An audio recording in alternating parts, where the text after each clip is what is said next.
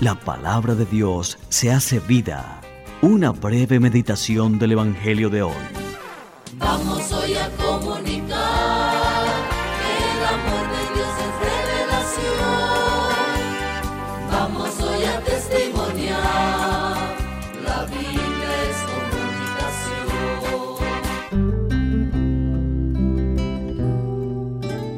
Muy buen día, cordial saludo. Hoy es domingo 26 de febrero, primer domingo de Cuaresma. Le habla Gustavo Arias Gómez, sacerdote misionero redentorista en Colombia. Hoy celebramos el primer domingo de Cuaresma y este tiempo litúrgico fuerte es un camino espiritual que nos lleva a participar del gran misterio de la muerte y de la resurrección de Cristo. Es un tiempo de revisión de vida, de conversión y de acercamiento a Dios y a los hermanos. Nos dice San Juan Pablo II que cada año la cuaresma nos propone un tiempo propicio para intensificar la oración y la penitencia y para abrir el corazón a la acogida dócil de la voluntad divina. La cuaresma nos invita pues a recorrer un itinerario espiritual que nos prepara a revivir el gran misterio de la muerte y resurrección de Jesucristo, ante todo mediante la escucha asidua de la palabra de Dios,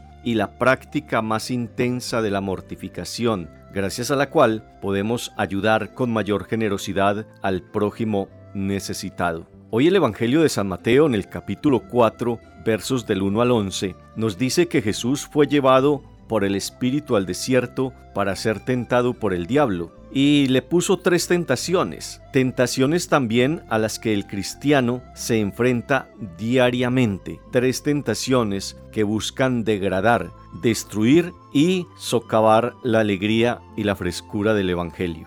Jesús quiso enseñarnos, al permitir ser tentado, cómo hemos de luchar y vencer en nuestras tentaciones, con la confianza en Dios y la oración, con la gracia divina y con la fortaleza. Las tentaciones se pueden describir como los enemigos del alma. En concreto se resumen en tres aspectos. En primer lugar, el mundo. Di que estas piedras se conviertan en pan. Supone vivir solo para tener cosas. En segundo lugar, el demonio.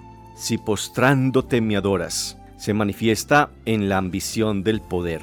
Y finalmente, la carne. Tírate abajo, lo cual significa poner la confianza en el cuerpo. Todo ello lo expresa mejor Santo Tomás de Aquino, diciendo que la causa de las tentaciones son las causas de las concupiscencias, el deleite de la carne, el afán de gloria y la ambición de poder.